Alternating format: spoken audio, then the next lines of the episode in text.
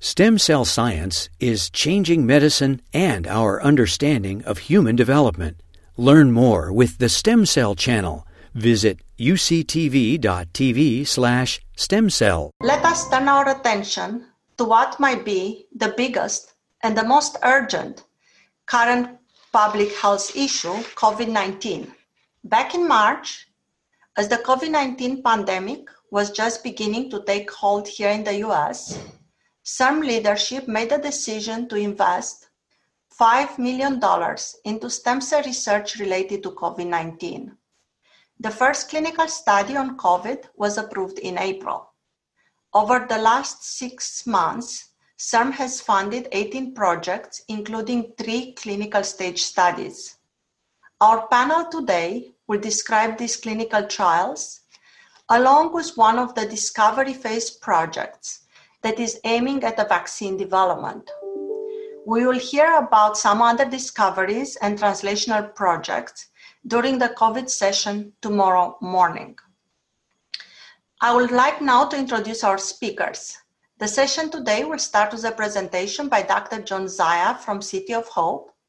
Dr. Zaia is a professor in the Department of Pediatrics and the Deputy Director for Clinical Research. He is also the program director for the City of Hope CIRM Alpha Stem Cell Clinic.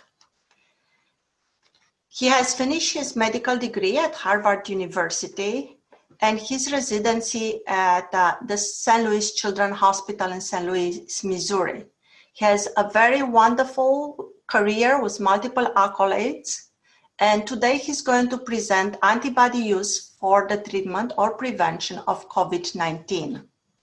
Our next speaker will be Dr. Michael Matthay, who is a professor of medicine at UC San Francisco.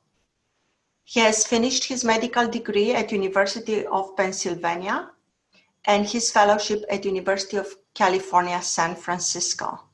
His overall focus is in improving clinical care of patients with acute respiratory failure from acute respiratory distress syndrome and from sepsis.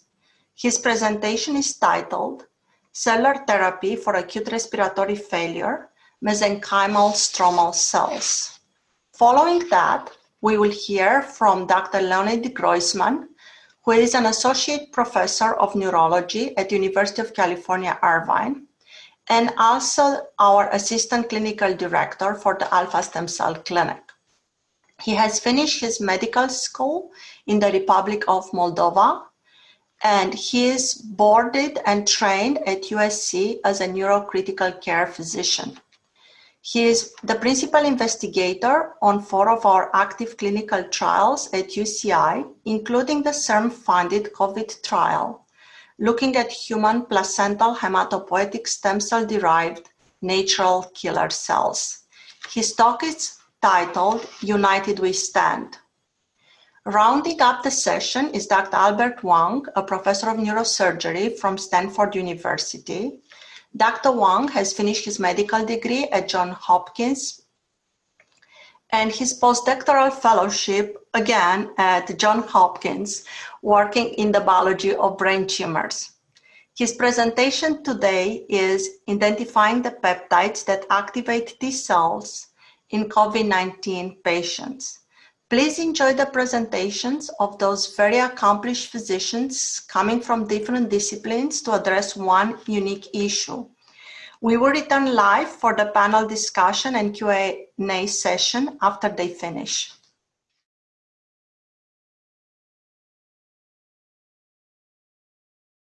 Thank you very much. I would like to talk to you about a what we think is a very interesting project that CIRM has funded it's called the Antibody Use for Treatment or Prevention of COVID 19.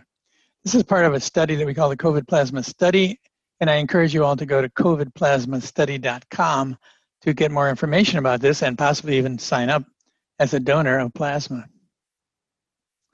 So let's talk about the virus and the antibodies that react to it. This is the virus that you've seen so many times. In red, of course, is the spike protein, the S protein. It's a trimer. That means it has three proteins, each of which is an S protein that has an S1 subunit, N terminal, and it contains the key receptor binding domain that allows the virus to attach to cells. and an S2, which is the C terminal region of that. It has an internal protein called the nucleocapsid protein, which is very immunogenic. Then it has a number of other proteins in the membrane and the envelope of the virus, about which less is known immunologically. This slide looks a little confusing, but basically, if you look at the left side, these are positive COVID patients. They've all had positive tests, and they've been compared with those with, that have never had COVID because they the serum was collected before there was any COVID two. And you can see here that, and it displayed across the bottom is a number of viruses. The SARS-CoV-2 is right here, then we have its cousin, CoV, uh, which is really the SARS virus, CoV-1. There's MERS, then there's the common cold viruses.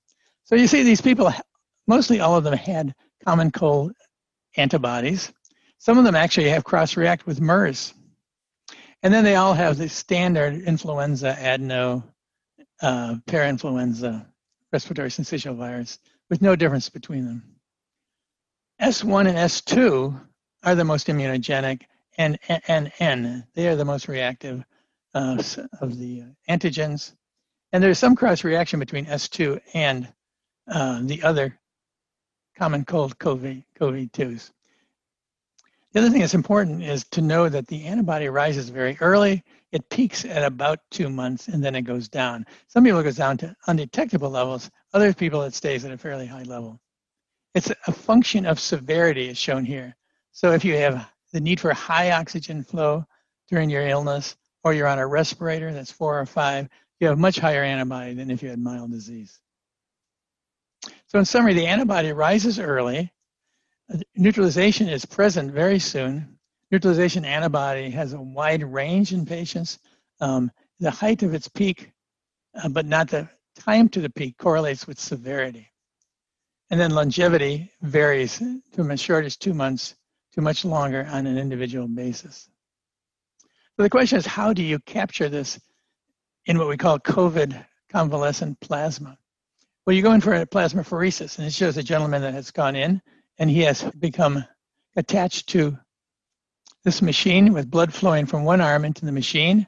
It goes into a little centrifuge where the plasma is spun out of the blood.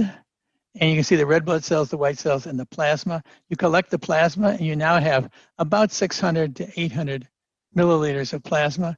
And that can be divided into 200 milliliter units. And so one person make, can make between three and four units they can give plasma about once every seven days, depending upon the, the center, seven to 14 days. CCP was used in the US for the first time in April of this year uh, by the Mayo Clinic study. We call it the Extended Access Study, and eventually enrolled more than 90,000 recipients. And this was the basis for the FDA approval for an emergency use authorization that occurred on August 3rd, 2020, that allows the use of this material in hospitalized patients with COVID 19. Now, who can receive CCP now? Well, that group of people, obviously, the ones that are covered under the emergency use, use authorization. In addition, many clinical trials are ongoing around the country, both for early treatment or prevention after exposure. And these are controlled trials. And CCP is processed also into IVIG, and there's studies going on with IVIG, intravenous immune globulin, and we hope that soon there'll be intramuscular immunoglobulin for use in uh, therapy or prevention of COVID 19. So the main issues that we confronted was how do you identify a donor? They have to have convalesced the, from the virus, and we like to see evidence of that, either in terms of a test or a, a test for the virus or a test for antibody. We also want to see this go to underserved areas uh, in the state of California. Qualifying the volunteer for eligibility then is important. And then finally determining whether the plasma is actually effective. Um, the large studies from Mayo were not controlled, and so they were controversial in that regard. Uh, they tend to be controlled in other ways by matched cases with those that got either high antibody versus no antibody, or those that got treated versus not treated. But we don't know if there's an antibody profile that could be therapeutic in fact, we really don't know what is actually in CCP that might be therapeutic. So that's the goal of our study, and this is shown here. So we want to assist centers in finding plasma. We want to characterize the titer and the neutralizing properties of that plasma. And then we want to evaluate the recipient to see what effect it had in that recipient. This is our website. I encourage you to go, covidplasmastudy.com. It has multiple languages. Um, it has an online consent for plasma testing as well as plasmapheresis. Physician information uh, port- portal is on this, this website, um, and the physician can track um, the his, his or her convalescent donors. We have a multi-pronged strategy to get to all parts of the state, especially to cover the underserved communities. We start with the Alpha Stem Cell Clinic Network. We go to blood banks, we go to federally qualified health centers, other community health centers, etc., to try to get our message out. And this is actually what happens. In the light blue is what the donor sees. The donor goes online, he gets identified, he consents, he's screened, um, and then we collect two tubes of blood from him for testing, and we coordinate the plasma collection for that particular patient. Um, it goes to TGen. TGen is a affiliate of City of Hope. It's located in Phoenix and in Flagstaff, Arizona. It's a major coronavirus center of expertise. And there we undergo certain tests, which I'll describe to you in just a minute. Um, City of Hope does the neutralizing tests, and then the results are analyzed. In addition, the local physician finds his patient or her patient that is going to get the infusion either under the EUA or, or an emergency IND, and that patient then has plasma collected before and after the infusion, and we analyze those results as well, both for antibody and for RNA. What kind of antibody test do we do? Well, uh, the standard ELISA is done, and this is not that much different from many of the other ELISAs that you, you are probably familiar with. This one is made by InBios. It's, it's a good test. Uh, it is for the S protein. We qualify the donor with, with a uh, qualification assay that proves he got enough antibody to be used as a donor. But then we can quantitate it as well. We can quantitate the antibody before and after infusion in the recipient, and then we can correlate that with, with outcome. We can also look at the peptide specific nature of the antibody. And now here, what we've done is taken peptides from coronaviruses and we've linked them to a marker, which is DNA.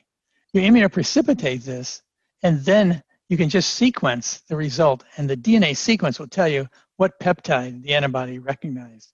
This shows you the, the way that's done schematically.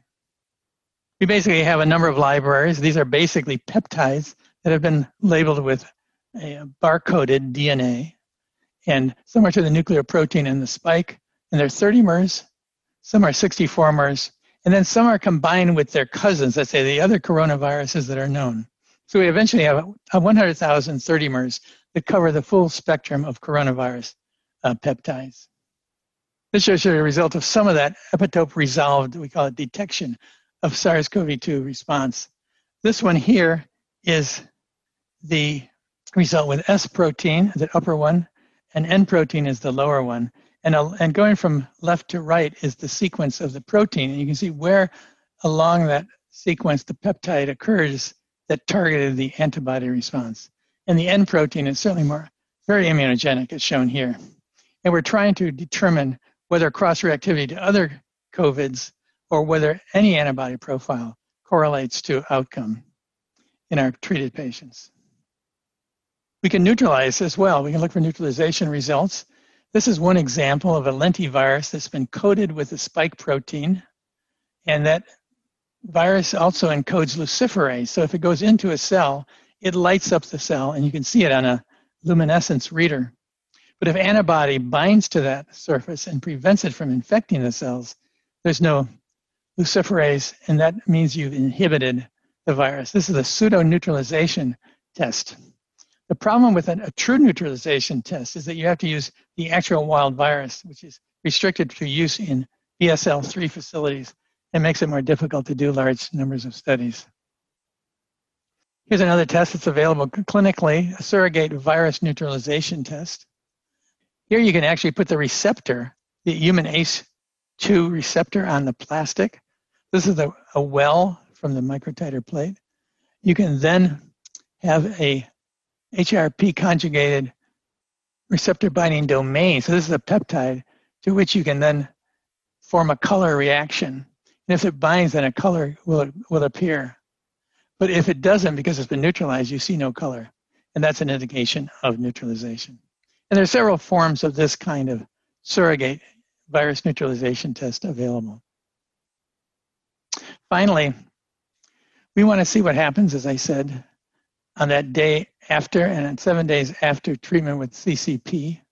And so we have a nanostring methodology. This is a company that can detect in blood uh, several hundred RNAs, uh, RNAs that are tra- transcribed in, in the peripheral blood. And they will reflect immunological events, innate immune reactivity, adaptive immune reactivity, homeostatic things such as thrombotic events. And we're hoping to characterize the results uh, or the effects that are produced when CCP is used as therapy. So that's the summary of the study. This is our team, and I thank them very much, and I want to acknowledge them. Very helpful people. We are combined with TGen, with John Altin, I mentioned his work. Angela Cardosa, who does the neutralization test with us, our hematologists who oversee the review of the donors for the um, plasma pheresis. The website under Cassandra Wesselman on OnRamp Bio our outreach person, Katrin Tiemann, the various stem cell parts of the outreach, and then, of course, our project manager, Virginia Laverish. Thank you very much, and I'll be glad to answer any questions.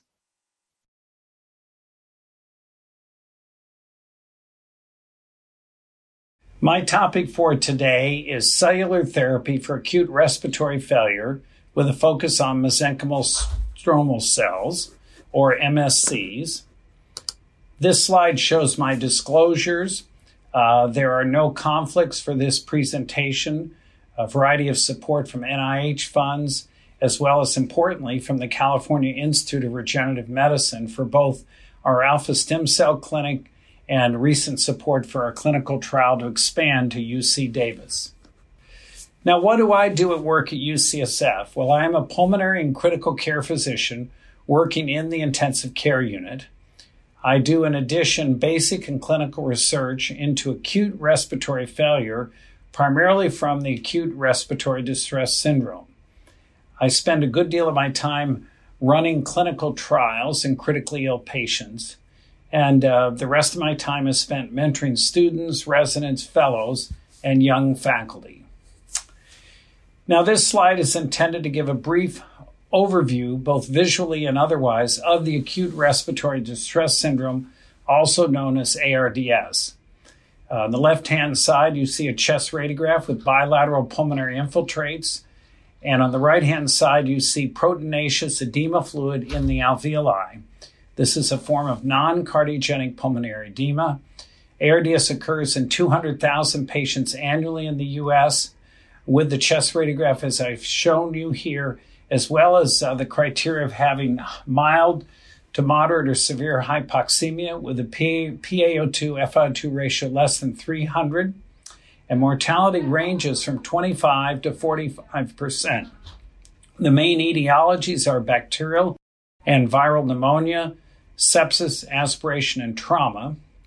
We have made progress with supportive treatment with lung protective ventilation, prone positioning, and a fluid conservative strategy. These have all improved clinical outcomes, as shown in the citations below. However, as shown on this slide, many therapies, uh, pharmacologic therapies, have not been successful in improving clinical outcomes. Uh, there is mixed data on corticosteroids, but overall, there has not been a consistent beneficial effect. And the rest of the agents listed here, including surfactant, prostaglandin, anticytokines, statins, ketoconazole, activated protein C, beta agonists, and others, have not been successful, perhaps in part because they're single agent therapies. Now, the next slide provides, on the left hand side, a visual idea of what are the pathways of injury in ARDS. And in this figure, we have modeled uh, an alveolus, and on the left hand side, it's air filled where you can see a normal macrophage, normal epithelium with a type 2 cell that produces surfactant, which is denoted by that white line, and then a normal capillary with oxygenated red blood cells.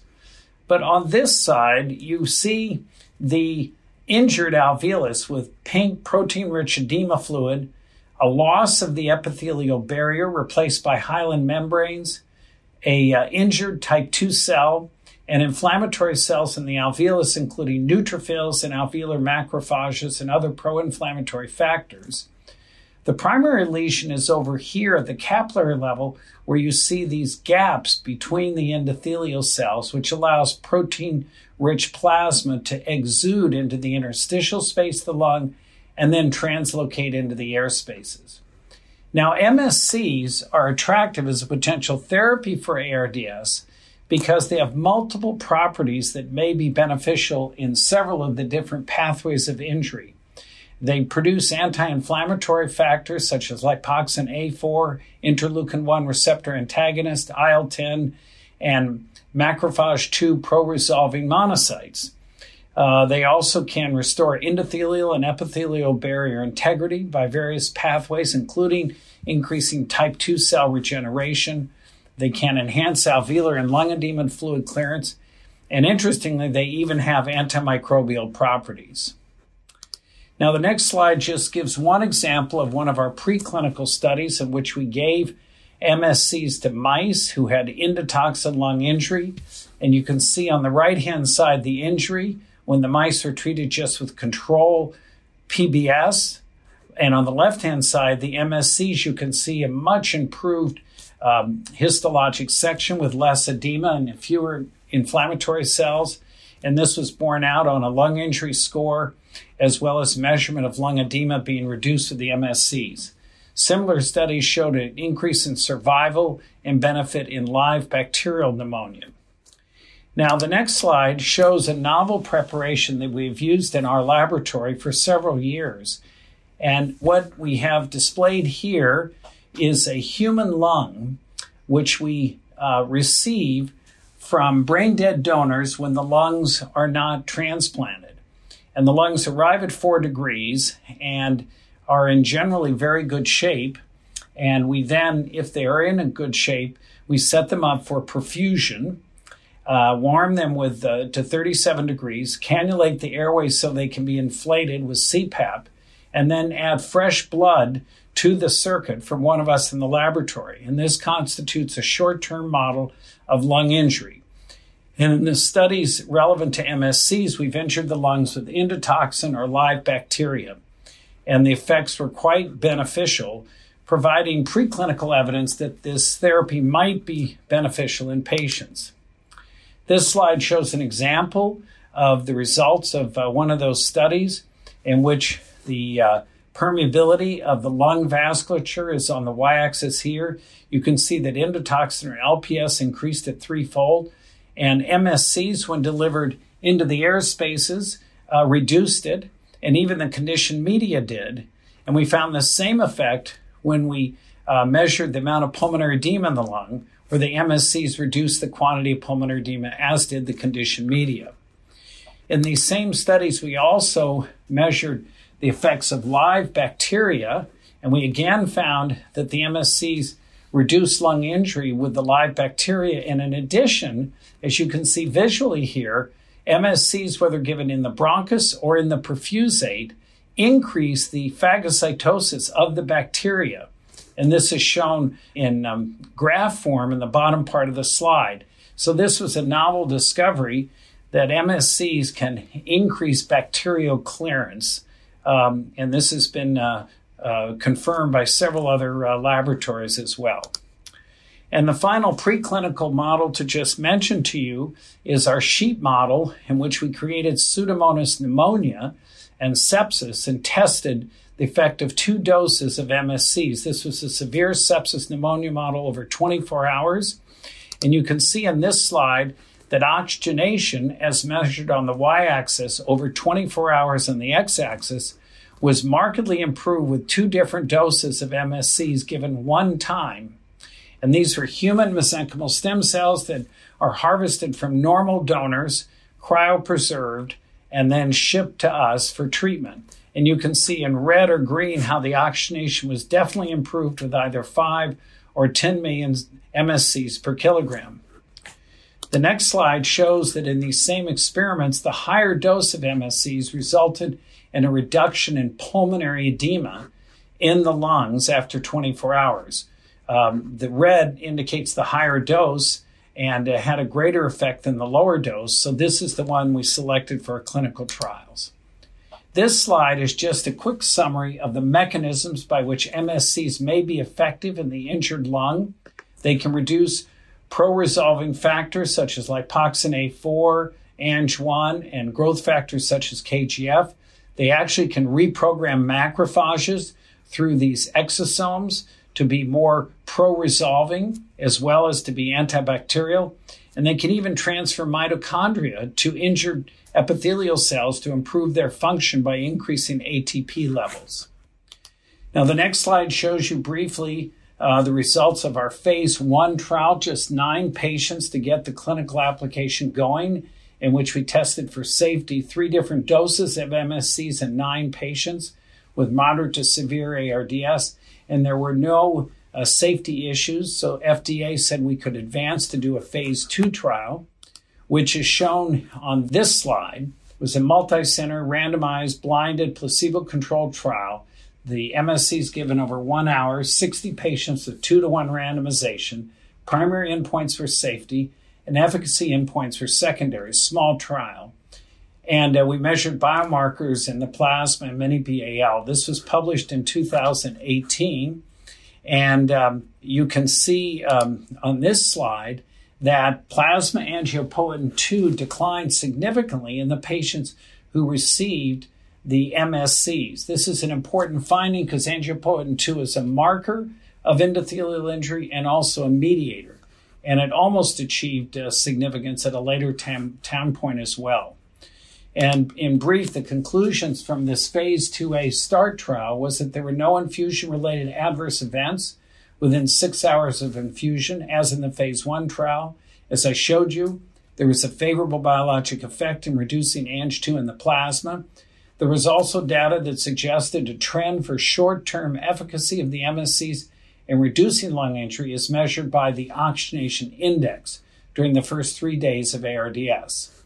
Post hoc analysis indicated that MSC viability is an important factor in the clinical and biological effects in this small phase 2A trial.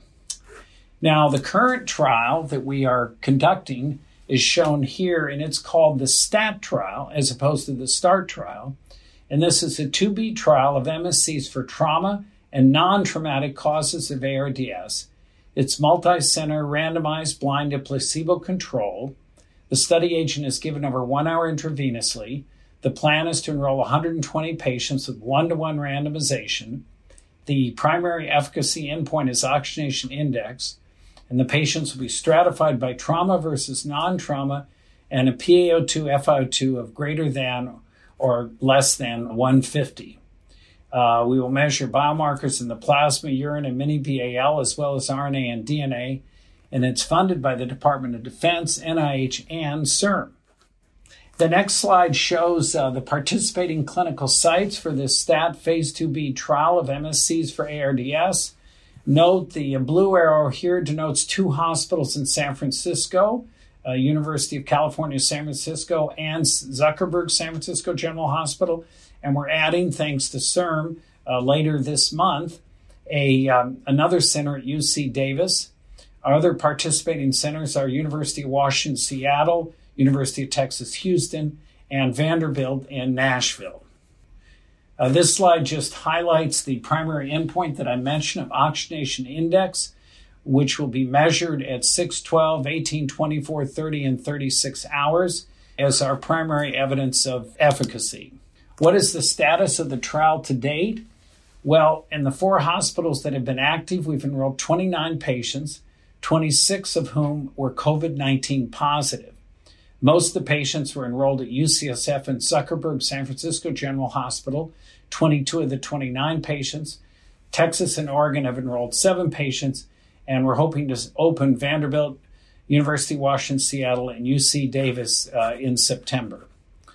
And then this slide is an important acknowledgement to so many individuals who have worked to make these trials possible, including my co PI, Kathleen Liu, medical director of the ICU at UC Parnassus, uh, Carolyn Hendrickson, who is medical director at San Francisco General Hospital, Dr. Pati Gotz, Dr. Calcutt, who'll be the PI at UC Davis, Dr. Kornblith, who's been a major part of this uh, trial. And we just want to thank the DSMB, Department of Defense, NHLBI, and CERN for this support. And finally, for the patients who consent to be part of these trials and the ICU nursing and respiratory, respiratory care staff. Thank you very much.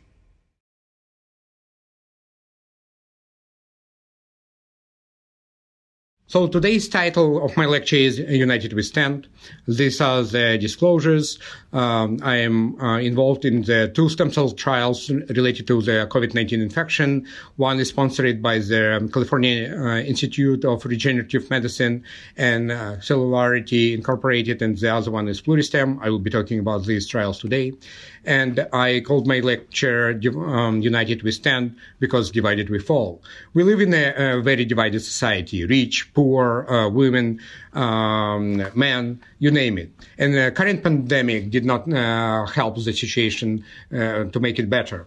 With social distancing rules, we are even further from each other than ever before. As a physician, I always thought that in the face of a disease and death, we are all equal. As an American physician Samuel Johnson said, disease generally begins at equality that death com- completes. But does it? If we look at this um, distribution of mortality among Californians, it's mostly the um, older people who essentially assume all the mortality. But remember March of 2020 when we realized that the disease is coming to our neighborhoods? I was mortified. I was so scared for my children. But then, looking at the fatality rate uh, of children, I felt the greatest relief. They are less likely to be affected. But then I looked at the other age extreme, my parents. What will happen to them? And as you can see, the majority of the people who have been affected are people above 60. This picture, recently taken in Northern California, symbolized so much death rampage through elderly community. And as the fire uh, is rampaging through this uh, senior center. And as we realize that uh, barrier precautions are like masks are very important in prevention of COVID-19, what can we do when these measures fail? Of course, we all have our immunity, which separates us into individual organisms to the point that we cannot transplant anything to another human being without this uh, new organ being rejected, unless we are using medications. So we're dividing again, uh, divided again into separate immune systems. But these days, since uh, science allows us to administer some medications and transplant different uh, tissues, essentially we can unite humans in our uh, quest to find the disease. So how about a possibility to share our immune response? I am fortunate to be involved in the stem cell clinical trial, uh, which help us share the immune system capabilities. But a little bit of background. We have different me- mechanisms in our defense response to bacteria and viruses. And one of the mechanisms is adaptive immunity. And that's why the vaccine is very important because it's very specific, very effective that's how we eliminated polio. And when we give a vaccine or the person encounter a virus through multiple steps that require several weeks, we will eventually develop an immune response that will allow us uh, not to, for example, catch polio. And this mechanism essentially leads to creation of antibodies and killer cells. But as I said, this mechanism is not available right now for COVID-19. But we also have innate immunity. As we all studied at school, these are the macrophages that are capable of engulfing the viruses or bacteria and digesting uh, it to something not dangerous to our body. What not everyone realize there are also other cells. It's called natural killer cells. These cells survey our bodies daily. That's why we don't develop cancers and that's why we don't develop diseases from some viruses that we'd never encountered before. They kill everything that don't look like our own body. And these natural killer cells are part of this immunity. That's why a company, Cellularity, developed a new product that they called Sync 001. And these are natural killer cells that were harvested from, from placentas and uh, transplanted into patients suffering from COVID-19. This trial is sponsored by California Institute of Regenerative Medicine, and our expectations are that these transplanted cells will eliminate COVID-19 virus by killing the cells affected by the virus. The overall design is of this trial is essentially it's a phase one study. It means that we will be looking for adverse events. That's how we start in research with the phase one. And the first phase is usually a small number of patients. And in this trial, we will enroll 14 patients with COVID-19 infection. And um, these patients will be followed for up to 12 months. So these patients will be between 18 and 72 years old who are symptomatic from their COVID-19 infections like fever, cough, and uh, chest X-ray findings that consistent with the uh, pneumonia from COVID-19 infection. And what we will be assessing is essentially the adverse events. But there is always a possibility that we will be able to advance to phase two. If we don't have any adverse events and if the efficacy will be at least uh, suggested by the result of this trial, we will go into the phase two. And in phase two, we are planning to enroll 86 patients. And these patients will be essentially um, monitored again for adverse events, but now we will be aiming for efficacy. And um, through doing serial tests from mucous membranes like nasopharyngeal swabs, we will um, uh, find out how fast uh, we eliminate the uh, virus from the body. But there are different situations. Right now, we're talking about the situation where the immune response of the patients is not sufficient to clear the virus fast enough from the body. Another company, uh, Pluristem, essentially developed a different um, uh, approach. They use the product called, called PLX PAD. This is a uh, different type of cells. They are mesenchymal-like cells again from the placenta, but it will be a phase two study. In this study, I'm excited to say that we will be using this drug in uh, severely affected patients because sometimes what happens is that the body of a patient reacts so much that it damages not only the uh, cells affected by the virus but also normal cells to the point where the body cannot regenerate that tissue that was affected. So, as a background, we need like a um, the defense mechanisms to be in check with our ability to regenerate the tissue there. And in these patients, uh, the tissue is being destroyed so fast that it leads to more damage than good. So essentially, in these patients, uh, it's important to put our immune system in check and kind of slow it down. And um, in this trial, we will we'll be studying exactly these uh, stem cells that are helping us to do that. And it's a randomized, double-blind, placebo-controlled trial where we will enroll 140 patients and uh, we will observe them for 12 months. They will be between 40 and 80 years old. And as I already said, they will be severely affected on mechanical ventilation admitted to the ICU. And we hope that we will achieve efficacy defined by the number of days the patient uh, spends on the uh, mechanical ventilation. If we are able to shorten the time that the patient is on the mechanical ventilation, it means the drug works. And I would like to say that all this effort, all these clinical trials where we are capable of doing because as they're here at uh, UCI, we together as researchers with the researchers from these companies and researchers in the whole country, we unite together and fight from this disease.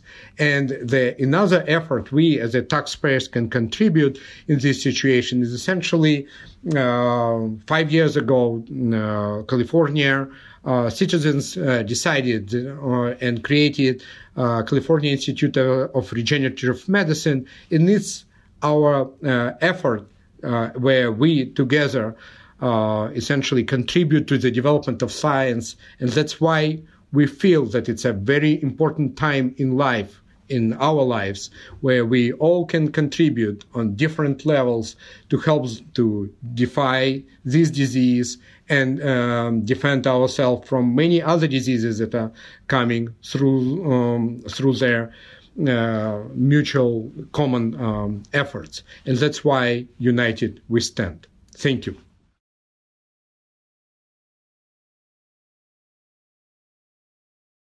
Good morning, everybody. Thank you for having me on for this CERN meeting about the COVID 19 program.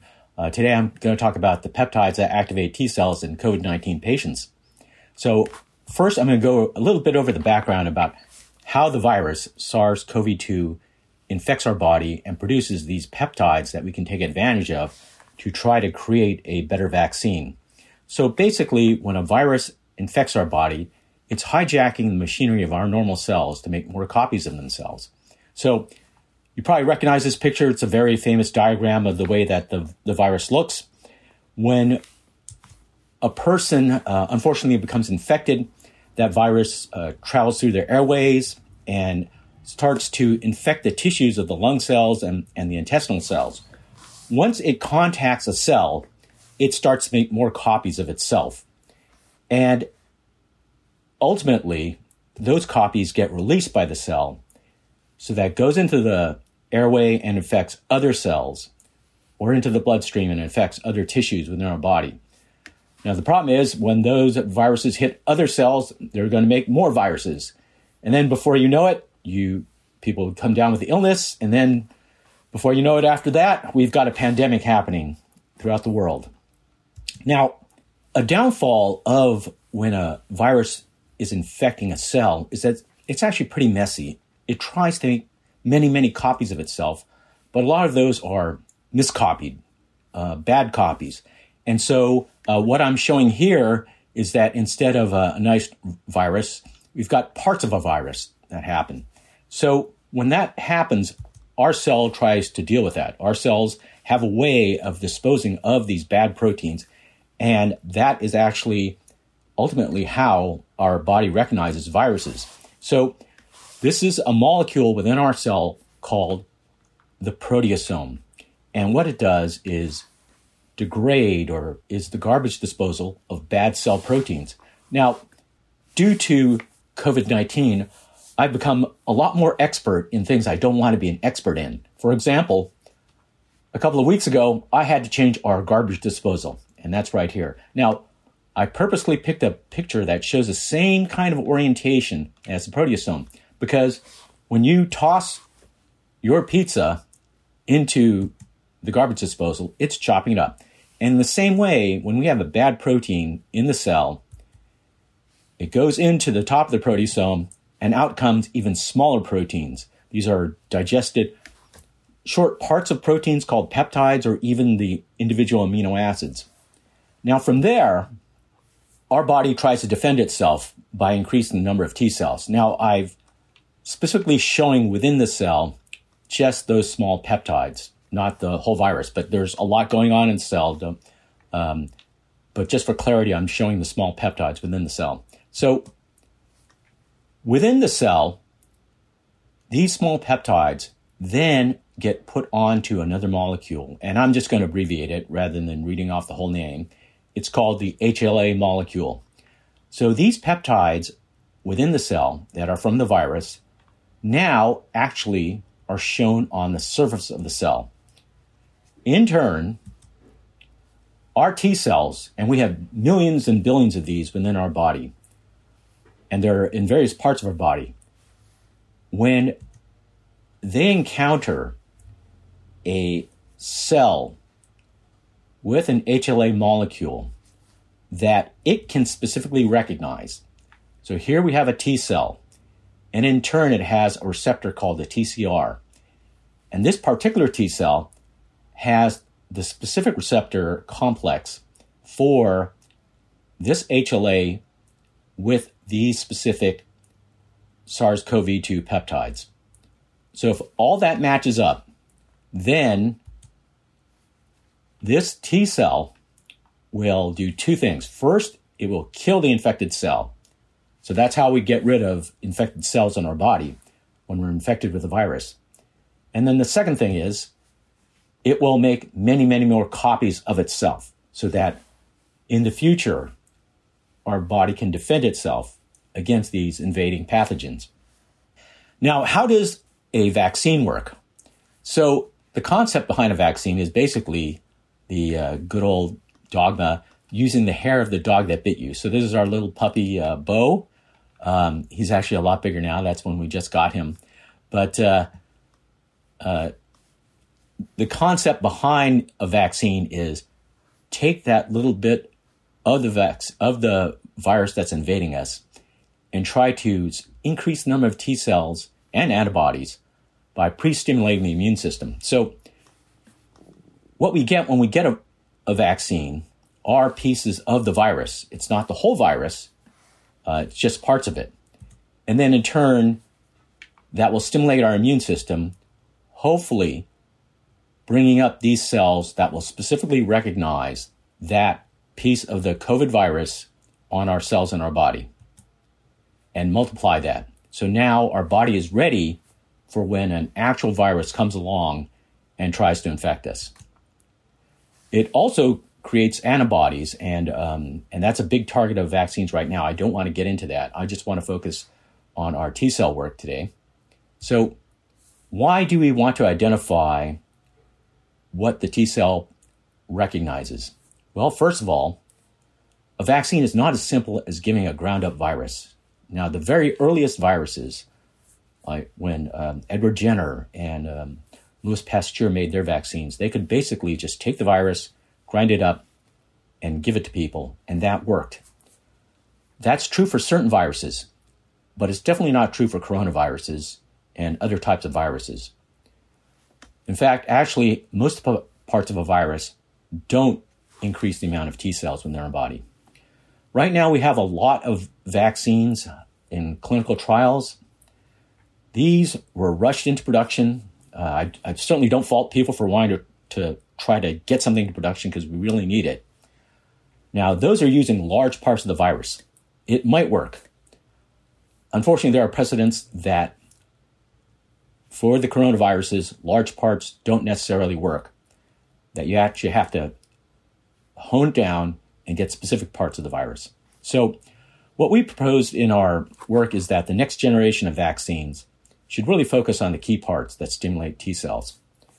Now, the advantage of doing that is you're going to pick out the essential elements of the virus and you're going to have it in a much higher concentration when you give it to a person you're going to avoid potential side effects from the non-useful parts of the vaccine of the virus.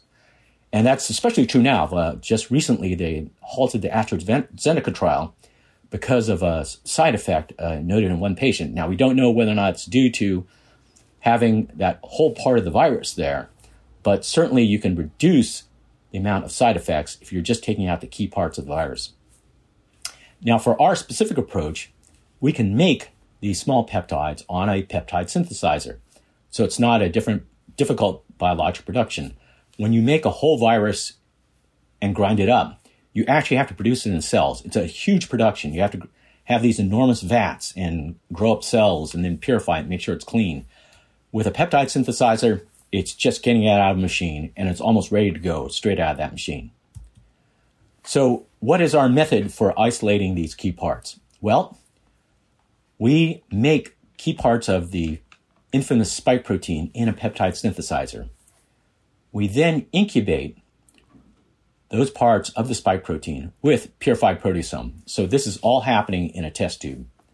Now the proteasome does its job and releases many, many small peptides in the test tube. And we collect those degraded peptides. Now, some of the peptides are the ones that we want, some are the ones that we don't want. And I show the ones that we don't want in the open triangles. We can collect those peptides from our proteasome digestion and then incubate it in a test tube that has the HLA molecule attached. Now, we let it incubate, and the HLA molecules will recognize the virus peptides that we're interested in and specifically bind those.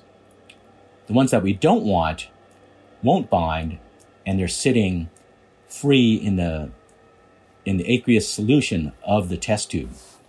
Next, we can get rid of the peptides that we don't want by washing the test tube. And then we can elute the peptides that we do want off the HLA molecules for the next step. Now, I want to emphasize that the amount of virus that we're getting from this kind of uh, test tube experiment is extremely small. It's only on the order of 10 to the minus 15th grams, which is a femtogram or so of molecule. And that's not very much at all. But technology has progressed to the point where we can se- sequence those peptides in something called a mass spectrometer and determine the amino acid sequence of those peptides, as I'm showing here. Now, once we know the sequences of those peptides, we can then in turn synthesize them on the peptide synthesizer. So we're going from this information that only has femtograms, 10 to the minus 15th grams, to getting the sequence information, to putting it onto a peptide synthesizer. Then we can make milligram to gram quantities of that particular peptide.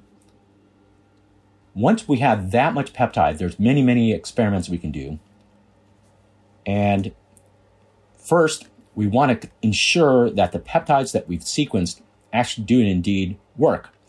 So we do uh, test tube experiments again to verify that the peptide will bind to HLA in a specific kind of test tube experiment called a, a uh, binding experiment. Next, we will show that the peptides can induce the killing of human cells that express SARS CoV 2 virus uh, using um, human stem cells. And then finally, we want to confirm that, at least in animal models, that the peptides will induce a protective T cell response that will protect from SARS CoV 2 infection. So, the ultimate goal of our work is to determine the peptides that can go into the next generation of vaccines with the ultimate goal of ending our pandemic. Thank you so much for those very inspiring presentations. Uh, first question that we have received was related to the availability of your presentations. And uh, yes, all the presentations will be available to listen post conference. There will be links of the recorded video. And if you are registered on Eventbrite, we will email you additional information. The next question is a question for Dr. Zaya. Dr. Zaya, do patients have to wait a certain amount of time after a positive diagnosis to donate convalescent plasma? If they donate too soon, would it decrease their response to the virus, i.e., take them longer to recover, make the COVID worse for them? That's a good question. Initially, um, you had to wait a certain amount of time, um, at least 14 days, certainly. And at that time, if it was early before day 28, you needed to have uh, proof that you did not um, have active virus. But at the present time, those have changed. And, at the pre- and the FDA now requires that you have some proof of a prior infection, either um, with the PCR test or with an antibody test. And then the collection site will test that, and there'll be more or less a release test. And the FDA is asking to, for the collection sites now to define uh, a high titer or a low titer um, specimen um, using the ortho uh, antibody test. Um, you can also then give plasma um, relatively frequently. Uh, many centers collect once, allow collection once per week, but most of them I think are doing once every two weeks. You can, as I said in the talk, you can yield about three to four units. So a person with a good antibody titer could um, yield, you know, with four collections, they could yield 12 to to 16 um, units. So just to clarify the second part of the question, Dr. Zaya, would uh, a recovering donor be affected in any way by the donation? Would it make them more oh, exposed to disease? Would, would that affect your your own antibody levels? Mm-hmm. I think that's the question. I don't believe that we think that happens. I mean, it's hard to know because you you have waning immunity, that is, waning antibody levels normally. Um, and I don't think you are re- removing sufficient amounts of antibody to affect uh, an increase in that uh, normal decrease. Thank you so much for clarification. Dr. Mathai, the next question is a question addressed to you. I'm reading, uh, you mentioned that you use MSCs to treat ARDS. Could MSCs also be used to treat COVID 19 patients as well? Well, yes. In fact, uh, the vast majority of the patients we have already treated with COVID 19 ARDS. Um, with ARDS have had COVID 19 positive. 26 of the 29 patients have actually been positive for COVID 19 who developed ARDS. Thank you. Thank you for that clarification. The next question is addressed to Dr. Groisman. Dr. Groisman, aren't the NK cell and the MSCs that you use for therapy foreign cells to the patient? Do you get any problems with immune rejection?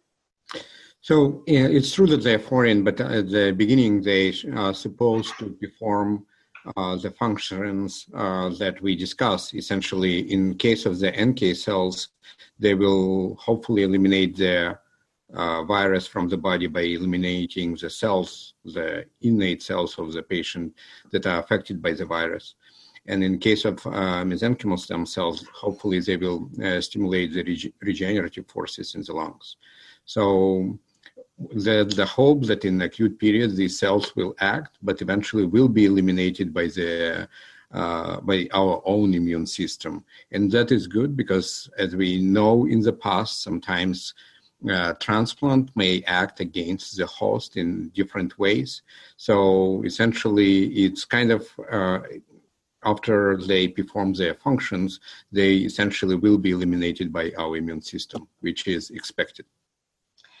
Dr. Wang, there are two questions for you. The first one addresses a well known debate in the field. How long do the T cells last relatively to antibodies? Why are we trying to get one versus the other?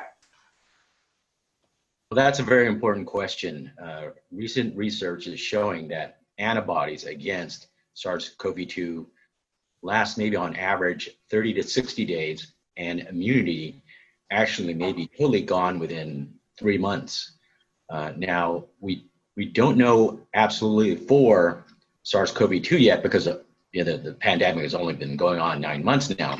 We know from SARS patients, the original SARS uh, virus back in uh, 2003, that uh, at least one patient that was retested 17 years later actually did show T cell immunity. So that's extremely promising that T cells can last an extremely long time. There's been at least six other patients who have been tested that have immunity uh, 11, uh, 13, and 14 years uh, post SARS. Another question for you, Dr. Wang. When you test peptide for T cell responses, how do you detect the T cell cytokine secretion for the specific response? More general, what kind of biomarkers do you use? Uh, yes, actually, we're using a set of uh, well-known T cell markers, uh, particularly interferon gamma, TNF alpha, uh, other indicators that the T cells are activated. And another question about your treatment, proposed treatment, as there are many HLA, HLA genotypes, how do you choose which one for which peptide? Do you intend to use multiple peptides? Would you have a personalized vaccine for every patient depending on the peptides and the HLA? Right, that's a very good question because, it, as the questioner asks, it, t- it turns out that we're very diverse with respect to the HLA molecules that we have. So, to cover uh, all the people within California, you really have to look at multiple types of HLA proteins, and we do intend to do that. I, I want to simplify it somewhat, but actually, um, what what's been found uh, by scientists at the La Jolla Institute is that there are about a dozen what are called supertypes that cover uh, 85% of the world's population. So we have uh, access to those now. So we're going to be using uh, those 12 supertypes. And so in that way, we'll be able to identify the HLA peptides for uh, most of the world's population. Now, there will be some overlap, we hope, uh, so that when you when one does have a HLA focused vaccine, that you're not having to give an individualized vaccine. I do believe that you can also just simply combine all the peptides that you might find binding to various uh, HLA molecules and give it as a single vaccine. I don't think there's any problem in doing that. So I want to thank our speakers and our attendees for this wonderful session. We have all learned a lot. There are many other sessions today and tomorrow, and I hope that you're going to find the time to attend as many of them as possible. And with this, again, thanking everybody, and I would like to close this session.